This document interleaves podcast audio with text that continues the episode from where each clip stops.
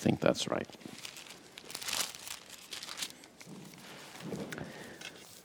Uh, so I'm going to read uh, verses twenty-eight through thirty, but this morning we are particularly looking at uh, verses twenty-nine and thirty as we continue in our series uh, through this chapter. The Apostle Paul says this, "And we know that for those who love God, all things work together for good, for those who are called according to his purpose. For those whom he foreknew, he also predestined to be conformed to the image of his Son, in order that he might be the firstborn among many brothers.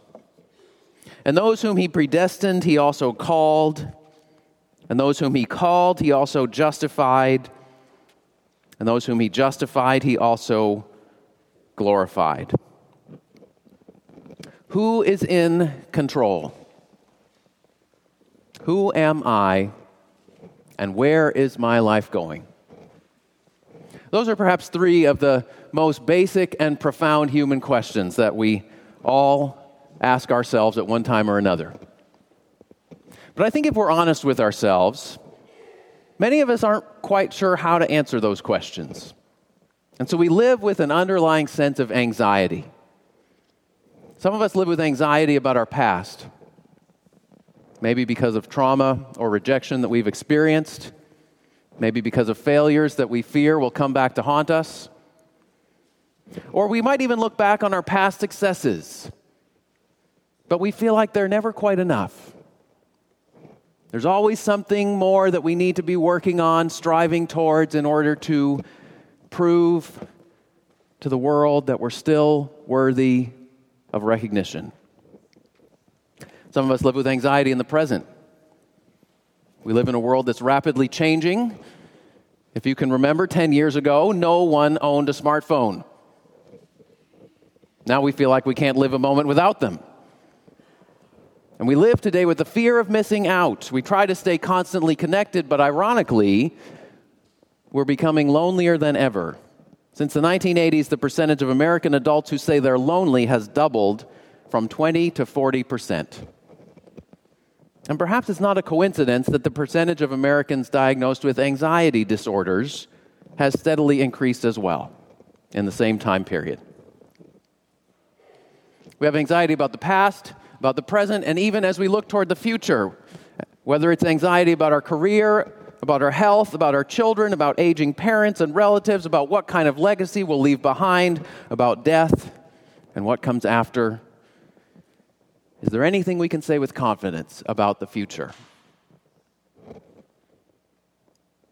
You know, in this morning's passage, the Apostle Paul sounds a ringing note of assurance in the midst of our anxieties. Paul acknowledges in this chapter that we face afflictions, present sufferings, that we have weaknesses internally and uh, uh, emotionally, physically, spiritually, that we live in the midst of a world that groans under bondage to corruption and decay. But Paul says there's one thing of which we can be confident, that God is steadily carrying out his eternal purpose in the lives of everyone who loves him. Last week we looked at verse twenty-eight, a wonderful verse where Paul says that all things work together for good under God's providence for the good of those who love him. And the second half of that verse reminds us that everyone who loves God has also been called according to God's purpose. And verses twenty-nine and thirty open a window, give us a glimpse behind the curtain into God's unchanging purpose from eternity past through the present age and to eternity future. There are five verbs in verses twenty-nine and thirty that form an unbroken chain. Two of them refer to God's purpose from eternity past, foreknown and predestined. Two of them refer to God's purpose as it's carried out in the present age, called and justified, and one of them refers to God's purpose that stretches into eternity future, glorified. Now, before we look at each of these verbs in turn, I want you to notice that the subject of all five verbs is the same, God. And the object of all five verbs is also the same, those. It doesn't say that God foreknew one group of people and then decided to predestine a different group of people, and then called half of those and justified a few of those and glorified somebody else. No. It says, those whom God foreknew, he also predestined and called and justified and glorified. God's purpose is carried out consistently, steadily, unswervingly, from eternity past through the present age into eternity future. And in the end, we'll see that that's why we can find rest from our anxieties. That's why we can be assured, we can be confident in God's unchanging love. That's why we can persevere to the end with steadfastness, because God is steadfast in carrying out his purpose. One commentator put it this way. He wrote, in order to show the branches, that's us, that they are indeed to blossom and bear fruit, Paul demonstrates in these verses that the tree is securely planted and well-rooted. So that's what we're going to consider this morning, the tree on which we depend, of God's steady and unchanging purpose from eternity past through the present age and into eternity to come. Now, the last two weeks we focused on God's work in the present age, the Holy Spirit helping us in our weakness through prayer, and God working all the things that we experience in our life together for our good. Uh, the two weeks before that, we looked at the future, about the hope that we have for the redemption of our bodies and the renewal of all creation. So I'm going to spend the bulk of our time tonight, uh, today on the first point, uh, God's purpose from eternity past, and then more briefly address how that carries that out, how that carries out in the present and the future, uh, simply because we've addressed uh, those aspects in some other sermons recently. Uh, but they're all connected, from the God's purpose from eternity past to eternity future. Uh, so first, first point, God's purpose from eternity past. Those he foreknew, he also predestined. Oh boy, here we go. Right? These two words, foreknowledge and predestination, have been the subject of much controversy and some confusion in the history of the church. Now, uh, to give you a bit of a sense of uh, my background, I was brought up in a church that for the most part ignored or ridiculed the idea of predestination. Not that ugly idea. Then I came to college and started attending another church that strongly affirmed predestination, and one of the pastors uh, even basically told me that if I couldn't agree with their view on predestination, I shouldn't become a member of their church. So for about nine months during my sophomore year of college, I was inwardly obsessed with predestination. I couldn't figure out what to make of it. It kept me up at night, turning the concepts over and over in my mind with no satisfying resolution. It bothered me even at church. I found it hard to concentrate in worship and during sermons because my mind would go there and the wheels would start spinning and never really gain traction. But I told hardly anyone because I thought surely no one else can relate to such an esoteric struggle. Now, as a side note, if you are wrestling with some kind of doubt or question or temptation, or besetting sin, and if you think that no other Christian can ever relate to what you're going through, that is always a lie from the devil. Don't believe it. Don't isolate yourself from the body of believers and fight your battles all alone. God's given us each other, and he sustains us by his grace through our fellowship with one another, imperfect as we are. Now, one of the things that was actually helpful, one of the ways that God did work through the body of Christ in my life at that time, uh, was a few of us had started going to the homeless shelter and talking with people there about Jesus. You might think, what in the world does that have to do with predestination? Well, it didn't help me figure out predestination, but it got me out of my own head. And that's a blessing to any Yale undergraduate. Amen? Um, every once in a while, at least. Talking with the people in the homeless shelter reminded me of the gospel that I'd always known, that Jesus Christ died for sinners and that his blood was sufficient to save and powerful to transform anyone who would come to him in faith.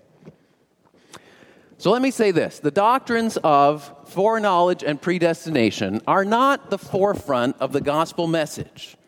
Okay, they're not the key above all else to understanding the message of the Bible. There's no book of the Bible whose main theme above everything else is God's foreknowledge and predestination.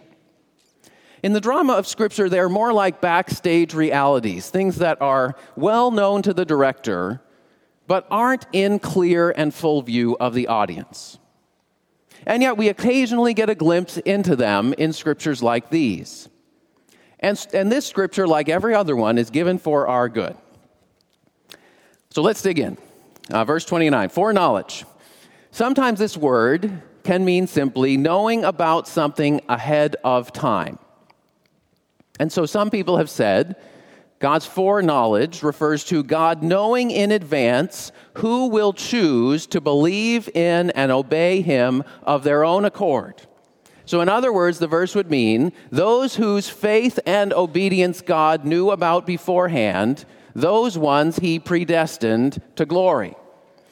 So in that view, God's predestination depends completely on our free choice. It's all up to us. But there are problems with that view. Uh, for one thing, it's not, it's just not what the verse says. The verse doesn't say those whose faith God foreknew or those whose obedience God foreknew.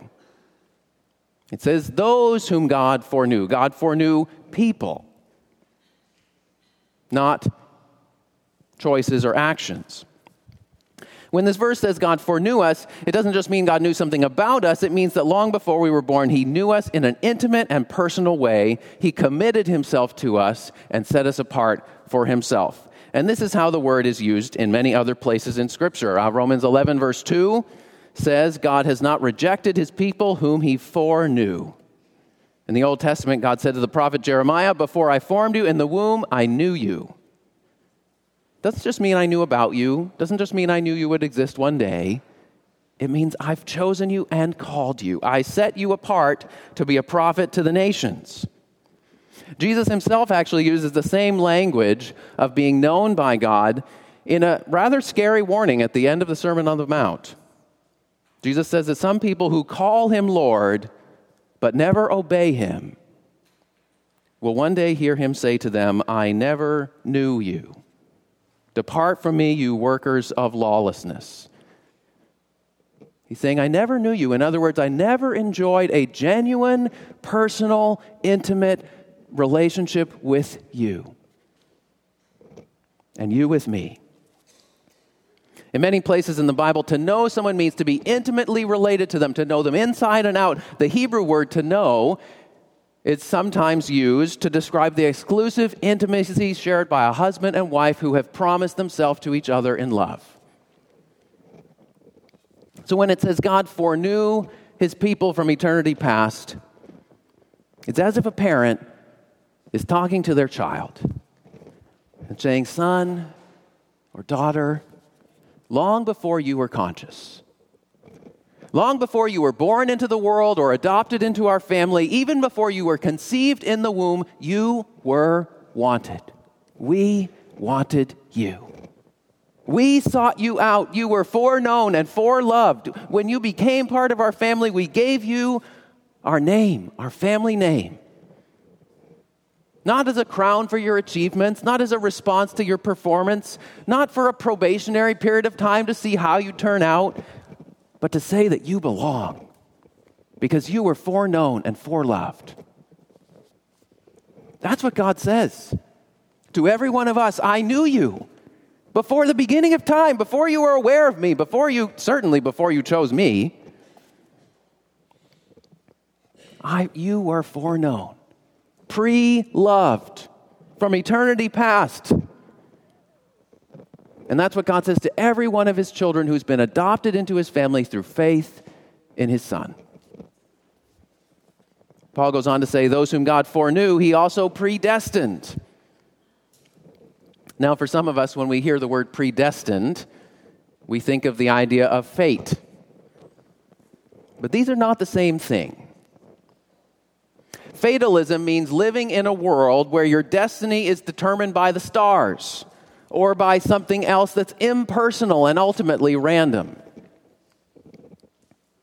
Biblical faith is living in a universe that is ruled by an ever-present and living and purposeful and personal God.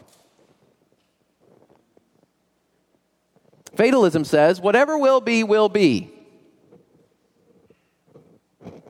So it doesn't really matter what I do. And in the end, I'm not really responsible for what happens. But that's not what the Bible says. The Bible affirms both God's complete sovereignty and human responsibility. It's not an either or, it's both and. So let me give you a few examples. Uh, look in this chapter, look at verse twenty-three. Uh, in this verse, in the middle of the verse, it says, we ourselves, we groan inwardly as we wait eagerly for the redemption of our bodies. But then look down at verse twenty-six. At the end of verse twenty-six, it says, the Spirit, the Holy Spirit of God himself, intercedes for us with groanings too deep for words. Now, when you put these two verses together, what is it saying? It's saying the groanings that come from the very depth of our own heart are simultaneously the groans produced by the Holy Spirit of God who dwells within us. Or you can look ahead to Romans nine and ten. Now, Romans chapter nine emphasizes God's sovereignty. If you look at Romans nine, verse eighteen, it's about as strong a statement as you can get. God has mercy on whomever he wills, and he hardens whomever he wills. But then if you go on to chapter ten, chapter ten emphasizes human responsibility. If you look at chapter ten, verse thirteen, it says, everyone who calls on the name of the Lord will be saved. The end of the chapter, verse twenty-one, he says, God's speaking to his people saying, all day long I've held out my hands to a disobedient and contrary people.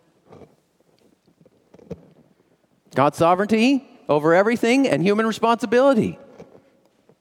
They're two hands, and they're not chopped off from each other. Two hands, part of the same body. Or consider another example, Second Corinthians eight, sixteen and seventeen. Paul says this, he says, thanks be to God who put into the heart of Titus the same earnest care I have for you. And then he goes on and says, for he not only accepted our appeal, but being himself very earnest, he is going to you of his own accord. So Paul says in one verse, God put it into the heart of Titus to do what he's doing. And in the second verse, he says, Titus is going to you of his own accord. And that's not a contradiction. See, the Bible puts both of these things together. N T Wright puts it this way, Christian faith is wholeheartedly and responsibly answering the call of a sovereign God with love, gratitude, and obedience that comes from the depth of our own being and is simultaneously experienced as a response to a sovereignty, a compulsion even. Now, some of you might say, but I just don't see how both of these things can be true at the same time. It just doesn't, I can't put it together in my head. It doesn't make sense. But consider this. In the natural world, in the physical universe, we see paradoxes that we cannot fully resolve, yet they are undeniably real. For example, physicists tell us that light is both a wave and a particle. Now, it's very difficult, right? It's very difficult to explain, and I think even the PhD students in physics can affirm this, it's very difficult to explain how both of those things are true at the same time. But it's very well established that they are both true. If you study quantum mechanics, it, it just makes your head spin. It's not what anyone would have come up with on their own. But it's reality, strange as it may seem. And if the physical universe that scientists can study and examine operates in ways that are counterintuitive and hard, if not impossible, for our human minds to fully grasp, how much more mysterious and unfathomable and glorious are the ways of an infinite God as God interacts with his creation. You know, if you think about nearly every major Christian doctrine, it contains some mystery. The Trinity, one God in three persons. Jesus Christ, completely God, and yet he became completely human at the same time. And the interplay between God's complete sovereignty and our human responsibility. And when we probe the depths of these biblical teachings, it's meant to lead us to awe-filled worship. That's where Paul goes at the end of Romans eleven Oh, the depth of the riches and wisdom and knowledge of God. How unsearchable are his judgments, and how inscrutable his ways. For who has known the mind of the Lord, or who has been his counselor? Who has ever given a gift to him that he might be repaid? For from him and to him and through him are all things. To him be glory forever. Amen. You know, every time the Bible talks about God's predestination, his sovereign choice of us before the foundation of the world, it's for one of three purposes. First, it's to promote gratitude and praise to God. So Ephesians one says, God chose us in Christ before the foundation of the world that we might be to the praise of his glory, that we might praise him for his amazing grace that he has lavished upon us from eternity past. Second is to promote humility. That's one of the main emphases of Romans nine. Romans nine twenty says, who are you, O man, to answer back to God? Will the clay say to the potter, why have you made me like this?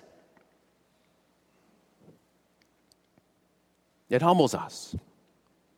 The third purpose is to give assurance to suffering believers, and that's actually the main purpose of this text in the context of the middle of Romans eight. The whole section is talking about our present suffering and our future glory. And so verses twenty-nine and thirty are, are meant to reassure us. They're meant to reassure us in the midst of our suffering and looking to Christ that he's on our side and he's for us and we can trust him. And he's been there all along. To know that we are predestined by God means to know that our lives have a destination. Isn't that what's in that word, predestination? It means we have a destination that we're going to. The Greek word is prohorizo. It's where we get the word horizon. It's a word that, that's meant to focus our attention on the goal, the destination that God has set out for us. And the second half of verse twenty-nine tells us what that is, to be conformed to the image of his Son. Pastor Nick talked last week that this is the good that verse twenty-eight is talking about when it says all things work together for good. What's that good? It's that we become more and more like Jesus himself. He is the pattern, the imprint, the glory, everything the human race was in, originally intended to be.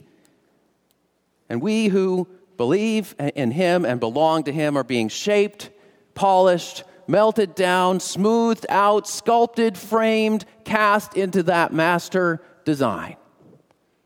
This has been God's plan and purpose from eternity past. Now, I want you to think for a moment about the process of creating a work of art. Because it says that that's what God is doing in conforming us to the image of his Son. It's the image of, of creating a work of beauty. Creating a work of art is messy. Have you ever walked into an art studio with a bunch of works in progress that looks neat and tidy? No. But the artist has a purpose in mind, right? Despite the apparent madness and chaos. And God is not above working through apparent madness and chaos to produce his masterpieces. Second, creating a work of art is intense. Think about glass blowing or wood turning or sculpture making or anything that where you have to use a blowtorch on metal. Not for the faint of heart. Sometimes God brings us through fiery trials that feel intense, through painful experiences, not to destroy us, but to refine us and to make us into something unimaginably beautiful that we would otherwise never become. Third, it's time-consuming. Think about a painting on a large canvas. Last summer before last, my family went to a museum in Ohio that contained a circular mural, two hundred sixty-five feet long by ten feet high, uh, chronicling the history of the Anabaptist movement. It was entirely the work of one man from Germany. It took him fourteen years to do the background research, to plan out the sequence, and finally to paint the mural. And he did it all by himself, the whole way. Now think about that. It's messy, it's intense, and it's time-consuming. Brothers and sisters, here's the point. The life and work that God has set before you may be all those things. It might be messy. Your, your life might feel chaotic and just disordered right now. It might feel intense and painful. It might be just long and drawn out. A time-consuming journey. But here's what this verse is saying. It's saying, long ago, God made a plan. And long ago, God envisioned the glorious destination that he is leading you towards every day by his Spirit. His purpose from eternity past is that you might come to be one of his masterpieces, reflecting the beautiful image of his Son, Jesus Christ. That you might be one of Christ's brothers or sisters forever. That he might be the firstborn among many. Another way you can think about this is God's purpose from eternity past was to have a big family. Now, God always had a perfect family. The Father, the Son, and the Holy Spirit. They were one happy family from all eternity, full of love and glory and power and wisdom and mutual understanding and mutually indwelling, utterly complete and unbroken, not lacking anything. But God didn't just want a perfect family, he wanted a big one. He intentionally chose to open his home to a vast multitude of children. Not temporarily, but forever. And oh, that was a costly choice.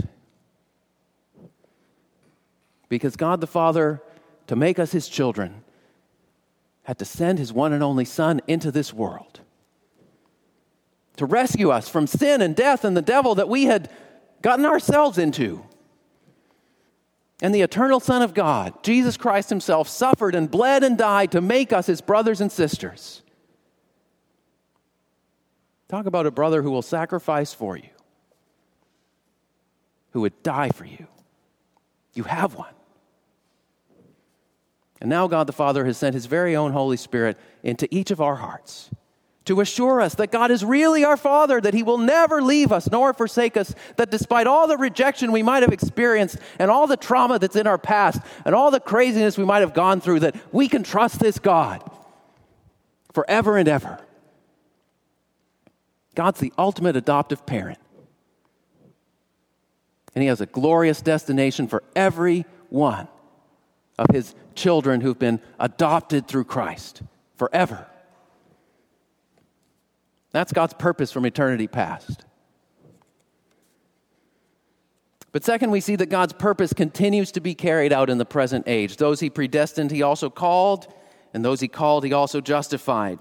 Second Timothy one nine says a similar thing. God saved us and called us to a holy calling, not because of our works, but because of his own purpose and grace, which he gave us in Christ Jesus before the ages began. Again, it began before the ages, and it's now carried out in the present age. What does it mean to be called? Uh, again, Pastor Nick talked about this last week. When Paul talks about being called according to God's eternal purpose, he's not just talking about being invited externally. He's talking about being awakened internally to the truth through the conviction of the Holy Spirit, brought into a saving relationship with Jesus Christ. If you look at Romans four, verse seventeen, it says, God gives life to the dead and calls into existence the things that do not exist. Isn't that amazing? When God calls us, we become a new creation in Christ.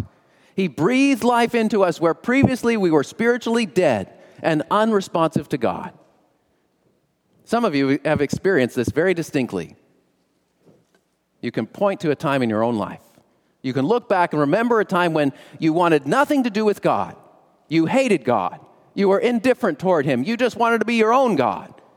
Or you were trying to use God for your own purposes rather than let him use you for his. And then one day, God, through his word, called you to himself, Maybe it was through a sermon, maybe it, that you heard, maybe a scripture you were reading that jumped off the page to you, maybe a Christian friend or even a stranger who shared the gospel of Jesus Christ with you, and whatever the means, God awakened you that day. And you realized your spiritual need. And you saw the beauty and sufficiency of Jesus Christ dying on the cross for your sins, covering them with his blood, rising from the dead victorious, and he poured the love of God into your heart Uh, through the Holy Spirit, and now you don't just believe that God is out there somewhere. You love him because he first loved you. You've been called. Now, not every one of us can pinpoint a moment when that happened. Some of us can't remember a time when we didn't believe in Jesus Christ as our Savior and Lord. God called us to himself before we even knew what he was doing. And that's a wonderful testimony too. Sometimes it We know it's happened, but we can't quite identify when, right? Some days the sun rises with brilliance and glory, and other days it's behind all the clouds. But either way, a new day has dawned. Paul says in Romans one, verse six and seven, you are called to belong to Jesus Christ, loved by God and called to be saints. That word means God's holy people. You're called to belong to Jesus and to be his holy people in the world. That's what it means to be called by God. And Paul goes on, those he called, he also justified. To be justified by God means to be in right standing with God, to be forgiven of our sins, that God will never hold them against us anymore, that we're declared righteous in his sight. This is the main theme of Romans three and four. If you read those chapters, it talks all about being justified by God's grace through faith in the Lord Jesus Christ. And chapter five says, the result of being justified by faith in Christ is we have peace with God, that we stand in God's grace and we rejoice in the hope of God's glory. Have you experienced those things? The peace Peace with God, knowing that your sins have been forgiven and paid for. The hope of God's glory, God's grace to sustain you and help you stand in the present day. This is how God carries out his eternal purpose, by calling people to belong to Jesus and justifying them through their belief in Jesus.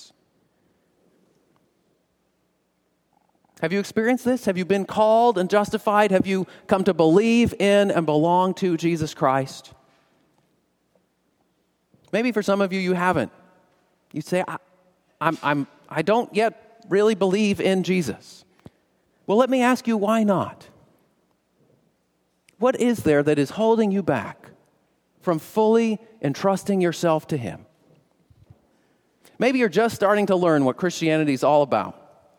That's great. Start by reading through one of the New Testament Gospels, Matthew, Mark, Luke, or John. Maybe talk, talk about it with a friend. Keep coming to church. We want to help you understand what Christianity is all about.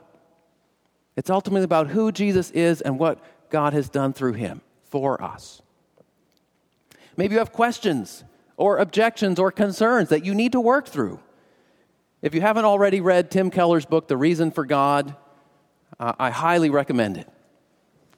Now, he has another one that's very thought-provoking called Making Sense of God. Now, those are excellent resources if you want to read something that goes into some depth. But maybe you're mostly, maybe maybe you've worked through some questions, maybe you've been coming for some time, and if you're honest with yourself, you're mostly persuaded that Jesus probably was who he said he was. That, yeah, he probably really was the Son of God.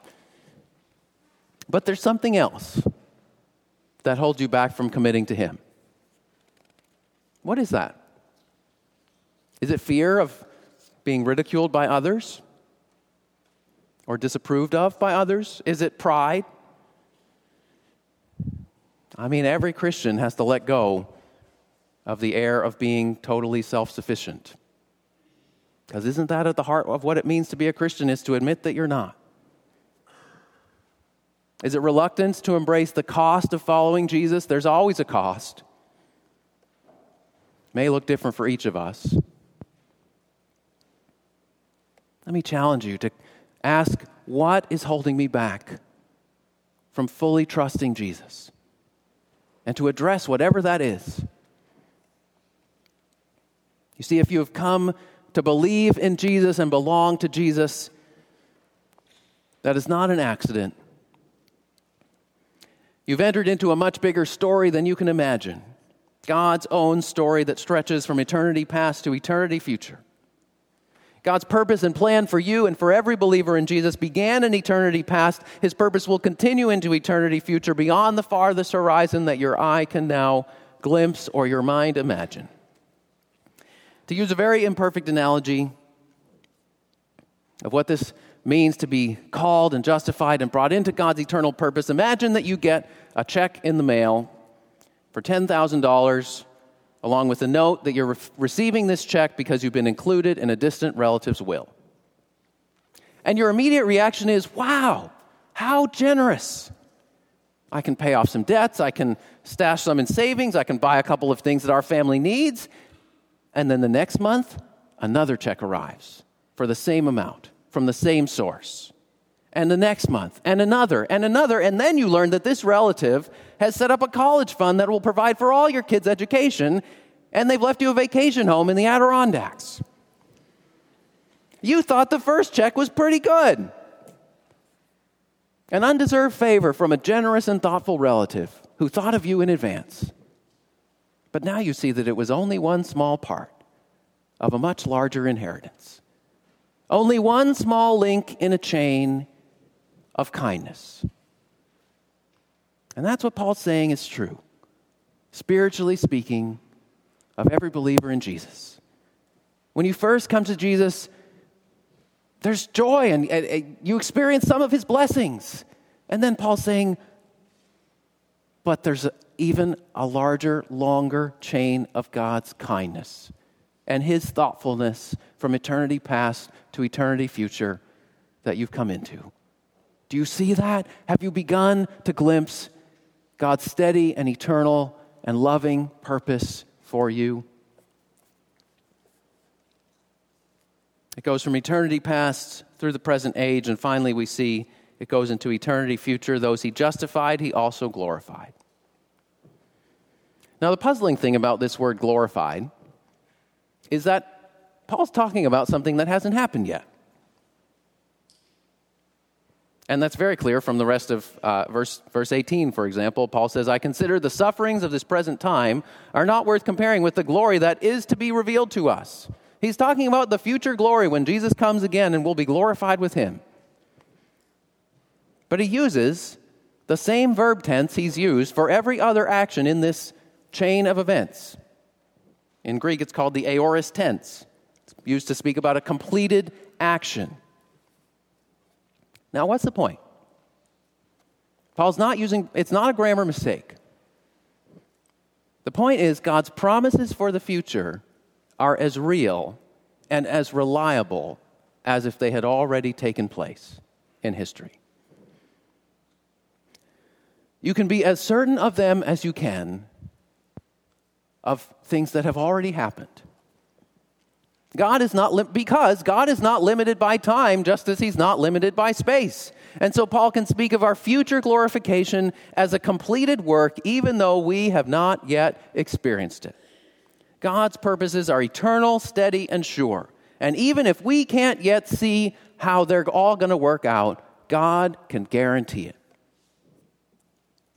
One commentator described this passage as a golden chain of interconnected divine actions leading to a climax, our glorification, a series of divine initiatives snowballing toward fullness, a steady drumbeat of God's unshakable purpose. What God undertakes will ultimately come to pass. God will complete the work he has begun. That's our confidence. That's our assurance in the midst of everything within us and everything around us that makes us anxious and afraid and complacent and discontent. Paul says, look to God's eternal purpose. Now, these verses are not saying that our faith or our obedience are irrelevant or unnecessary. Paul speaks a lot about faith in Romans one to four and a lot about obedience, putting sin to death, walking in the Spirit in chapters five through eight. But Paul wants to remind us here that in the end, our salvation and the destiny of all creation is not ultimately in our hands. It's not ultimately dependent on us. God is God, and his sovereign purpose won't be thwarted. Salvation comes from the Lord. You see, if our salvation ultimately depends on how strong or how pure or how enduring our faith is, then we will either vastly overestimate our capabilities and fall into pride, or we will despair of ever reaching the goal that God has set out for us. To find assurance, we need to rest in God's eternal and steady purpose, in his unfailing love and faithfulness. When we look down below us and see that the tree to which we are connected through Christ is steadily planted and well-rooted, then we can continue bearing fruit and not constantly be anxiously looking around, worrying that the tree's going to fall over in the next storm. You see, it's with this assurance we can face all the sources of our anxiety. We can face our past and know that our past does not define us. We can rest secure because we have a heavenly Father who has foreknown and foreloved us from before time began. We can face our present weakness, our present sufferings, and know that through them God's refining us, even when it's messy, even when it's intense, and even when it's a long journey, because he's leading us toward the destination that he has set out for us in Christ. And we can face the uncertainties of the future, knowing that God's plans and purposes for the future are as certain as if they had already happened. Brothers and sisters, God's eternal purpose in Jesus Christ is steady and strong. Let's pray.